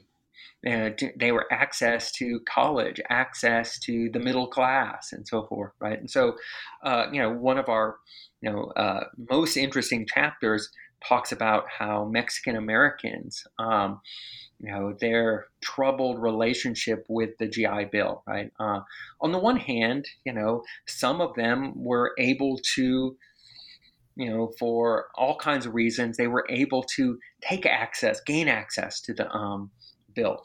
Uh, and as the 20th century progressed, you know, more and more were able to sort of, you know, uh, claim some of its benefits. However, as the chapter points out, um, over the course of the 20th century as well, uh, uh, the GI Bill became less generous, right? So, you know, one could make an argument that, well, the GI Bill was at its most generous at the moment when it was, um, you know, people of color and uh, women were largely excluded, right? And as more people of color, more women came to um, have access to the GI Bill, you know, it uh, was no longer, you know, as generous as it once was. And, you know, I, I don't think there's a, you know, a coincidence there.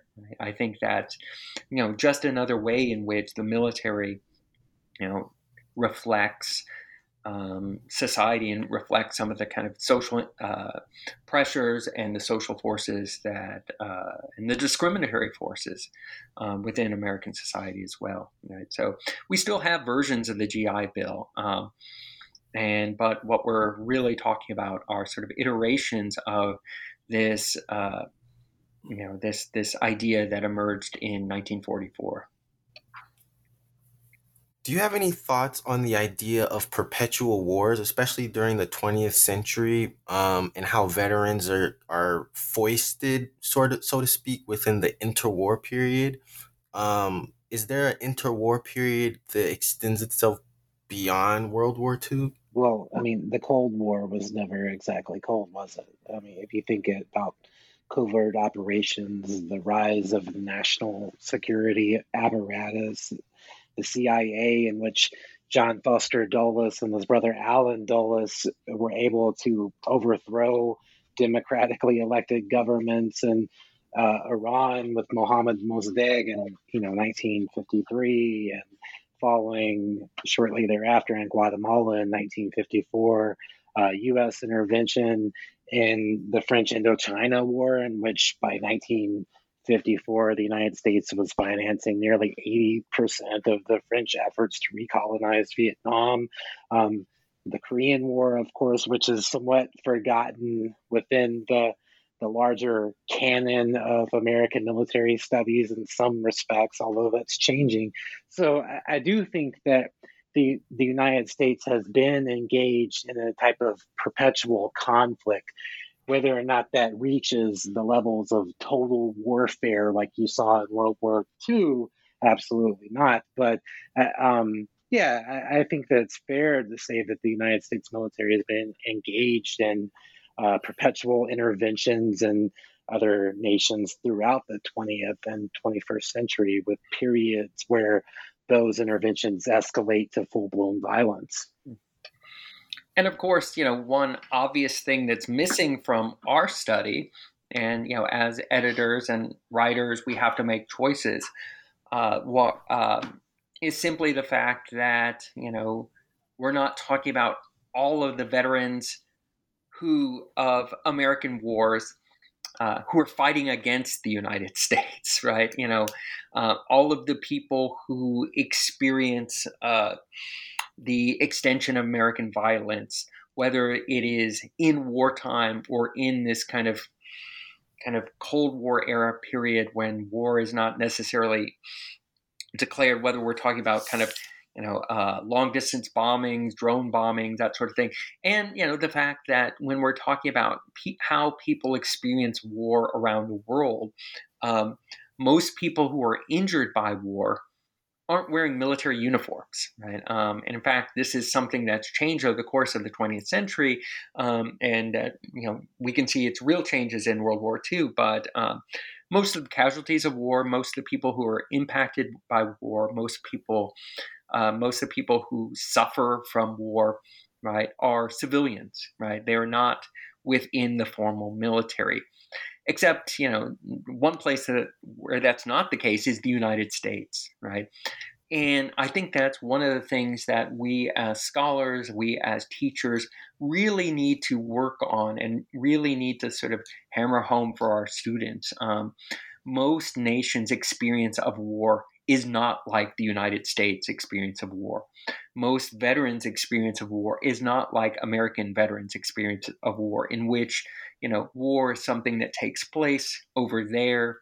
You join the military, you go off, you come back, and so you know we have this this sort of broad narrative. Um, you know, uh, uh, you know, around the world, that is not most people's experiences of of war, right? Whether we're talking about Afghanistan, whether we're talking about um, Libya, whether we're talking about Iraq, Iran, uh, uh Myanmar, know, where wherever, right? And so I think that's one thing that um, future scholars will have to grapple with. You know, not only um, how the veterans of American wars have are much more complex, much more diverse, uh, than we often think about them as. Um, but you know, we, we really have to sort of think about all of the people on the other side, right? Whether we're talking about uh, people within the military, uh, whether we're talking about civilians, whether we're talking about children, right, who are in themselves veterans of America's wars, right? And I mean, in some ways, they are the most marginalized group at all. Uh, at least within the military, uh, within the American imagination, when we talk about war veterans uh, in the United States, we're generally not talking about five year olds, you know, in Iraq who, you know, uh, find themselves permanently maimed by drone attacks, right? We're not talking about uh, children in Afghanistan who find themselves poisoned, you know, as a result of U.S. armaments, right? We're, you know, these are war veterans themselves who have been completely erased from the American calculation of warfare, right? So, you know, there's so much more work that needs to be done. Um, we are just barely scratching the surface here. Where where in the volume do you mention um, the sexual deviance of certain groups, whether that just be um, LGBTQ communities or people who may have um, different uh, gender identities? Well, I mean, Heather Stur's chapter is the most obvious place um, where those issues are, are discussed, in which you know homosexuality is actually criminalized within the, the 20th century uh, U.S. society and certainly the military. If um, military service members were even suspected of engaging in these types of sexual deviance, quote unquote, um, they could be kicked out of the military without benefits. So uh, they would have been uh, described as having, uh, you know, pre-existing um, features which deemed them unsuitable for military service. And certainly that's not limited to uh, gay veterans, but also, um, you know, black veterans and, and others who were deemed as socially unfit or um,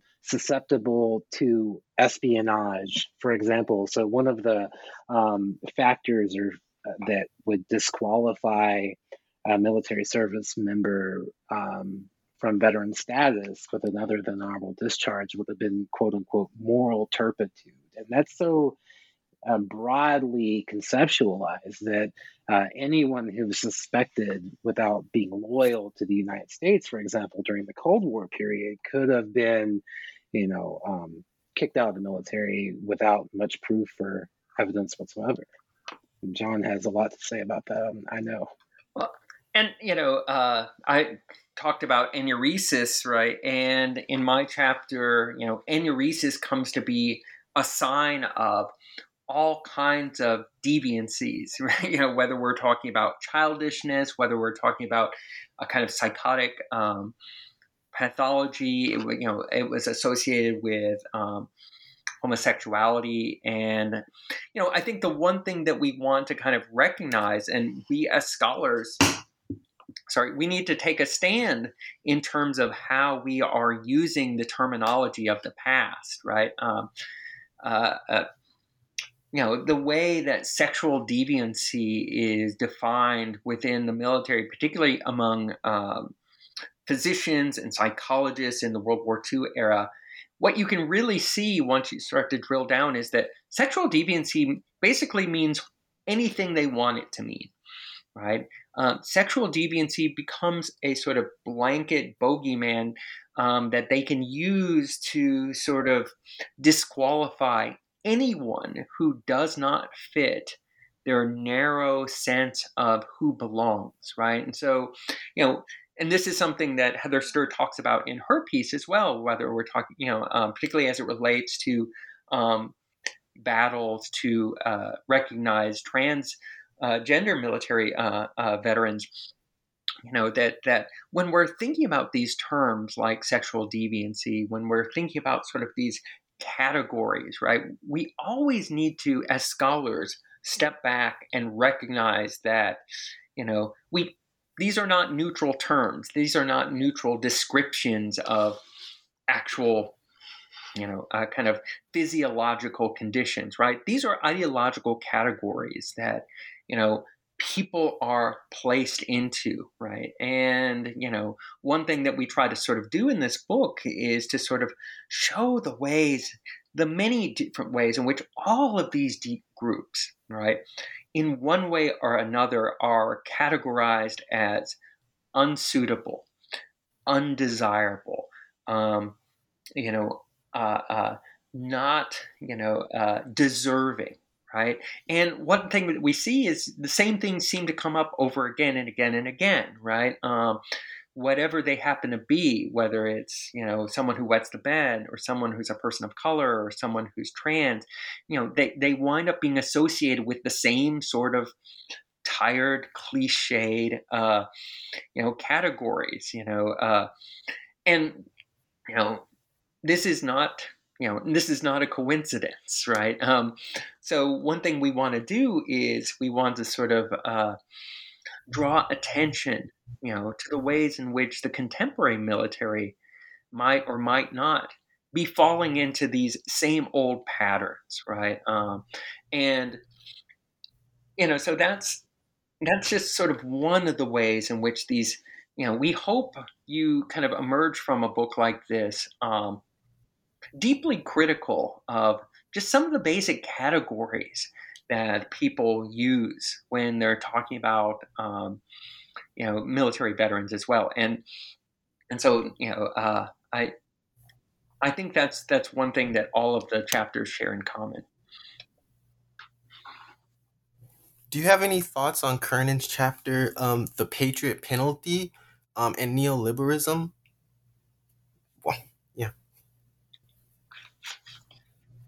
Jason, you edited that one. Uh, do you have uh, thoughts about it?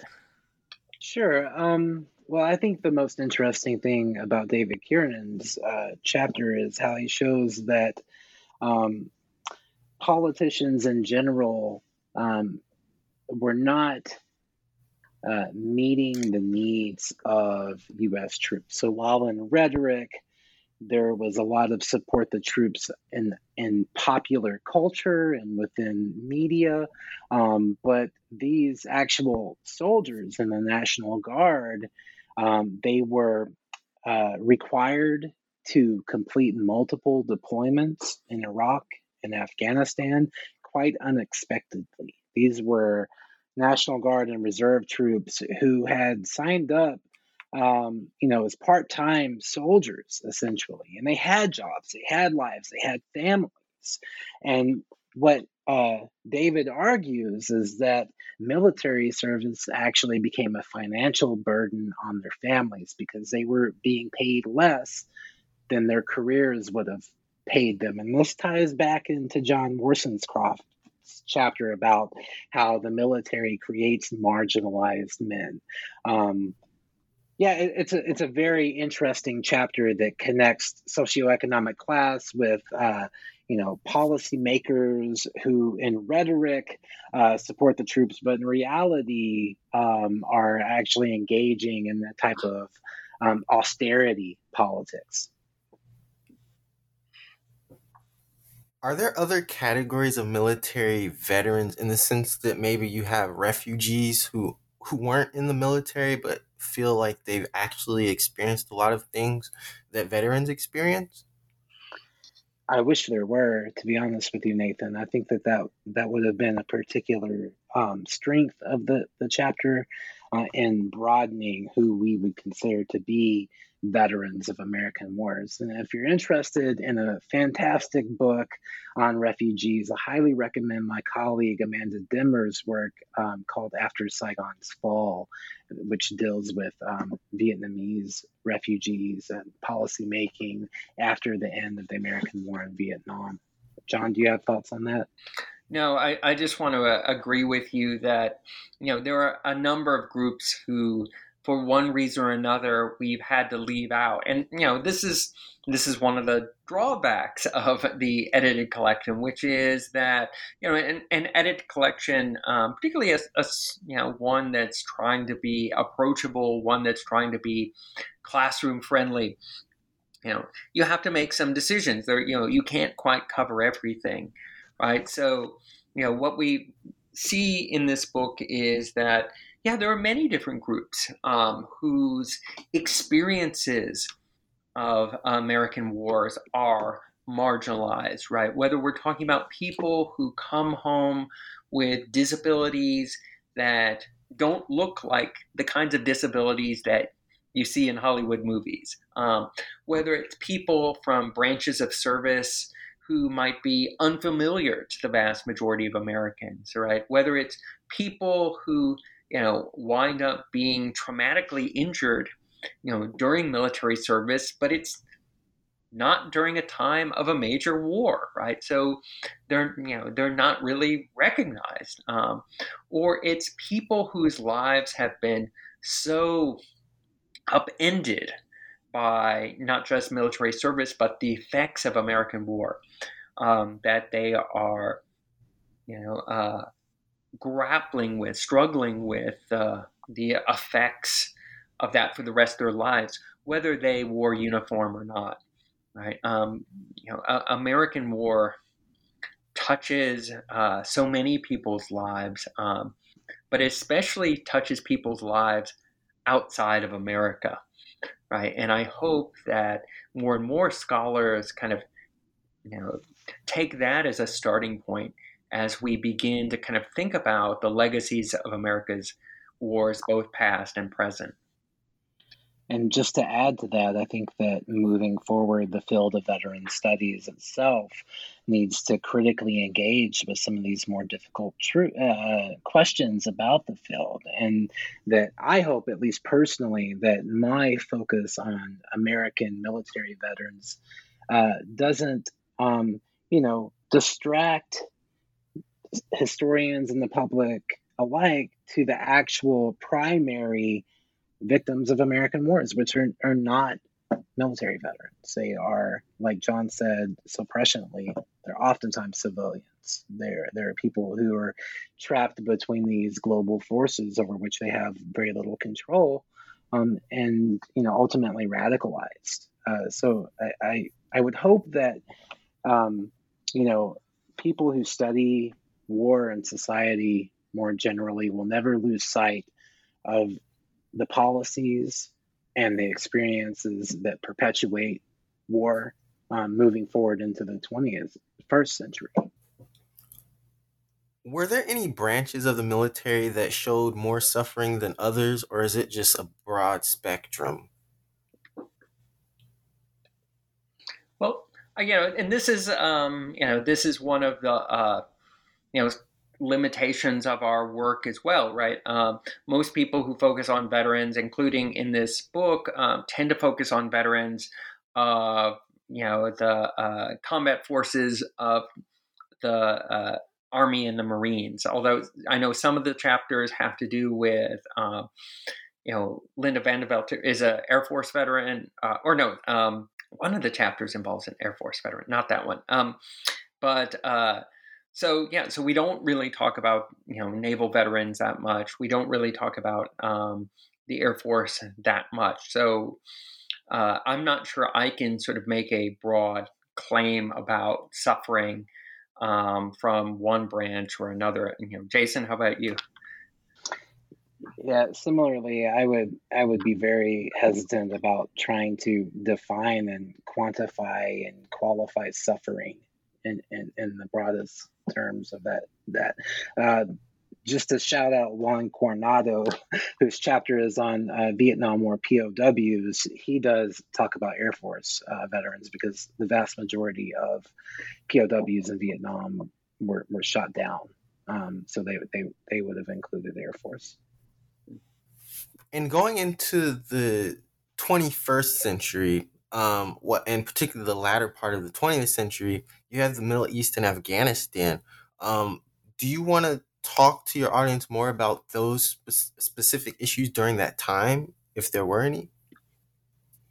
Well, I think that the, the biggest historic change between 21st and 20th century American warfare um, is the people who serve in the military. So not only am I talking about demographics of more women, more people of color, more women of color in particular, I'm also talking about the people who are serving multiple deployments and their families. Uh, so because uh, the conditions of war in Iraq and Afghanistan necessitated the need for multiple deployments, what you what we found is that the veterans of those conflicts were more likely to experience traumatic brain injury, uh, PTSD, uh, with more me- women in the military today, higher rates of military sexual violence, um, and a plethora of social problems that veterans faced after military service. That's not to say that all of them experience these types of problems, uh, but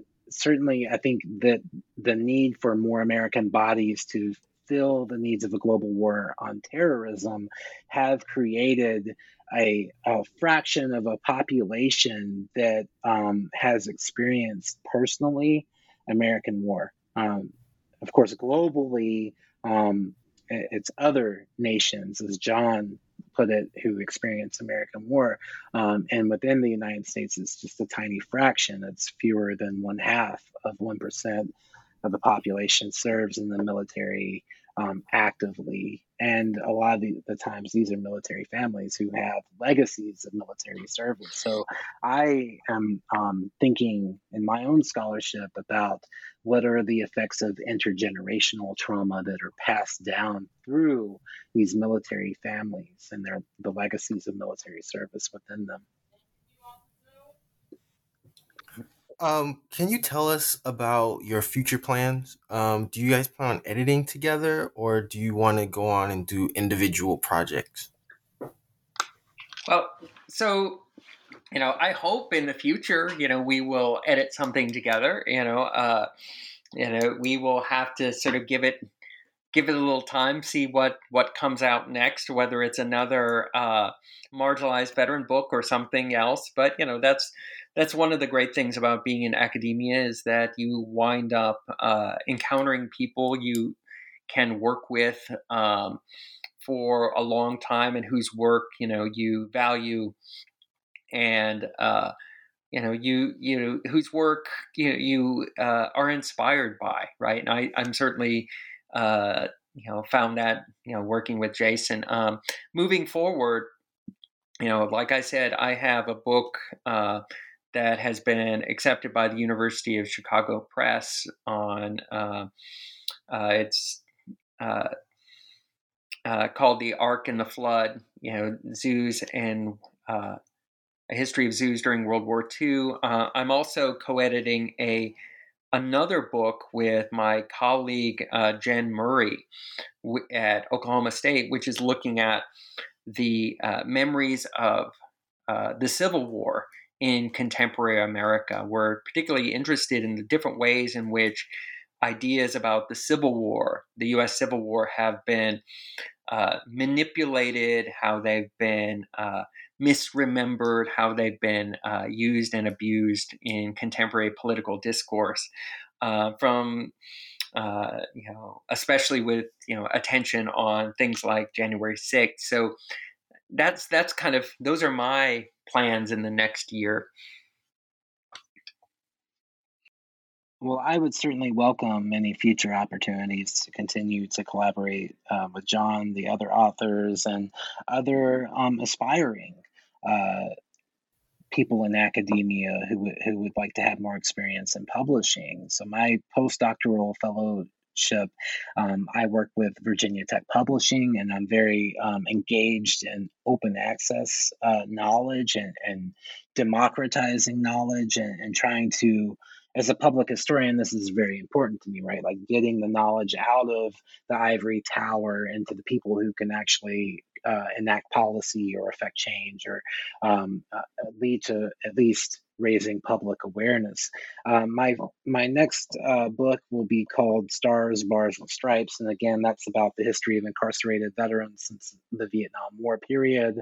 Um, and at the moment, I'm really engaged in my teaching. Uh, teaching is something that I love to do. And if I'm so privileged and fortunate enough to stay within academia, that's something I'm really committed to doing. I recently uh, was approved for an NEH grant in which uh, John will uh, also visit Virginia Tech. And, and what the team is going to do is train K through 12 educators how to conduct oral history interviews with veterans within their classrooms and to integrate veteran studies and their experiences into high school curriculum. So that's that's one project I'm really excited about.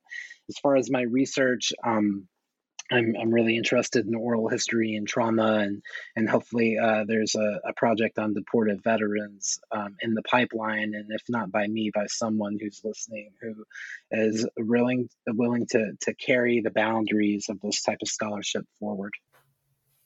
Well, it was great getting to know each of you. And on behalf of the New Books Network and your host, Nathan Moore, we thank our editors today, John Kinder and Jason Higgins, for teaching us about the history of marginalized veterans. Um, stay up to date on all things NBN to get more episodes like this one, and um, wishing everyone the best. Thanks. Thank you, Nathan, for this generous.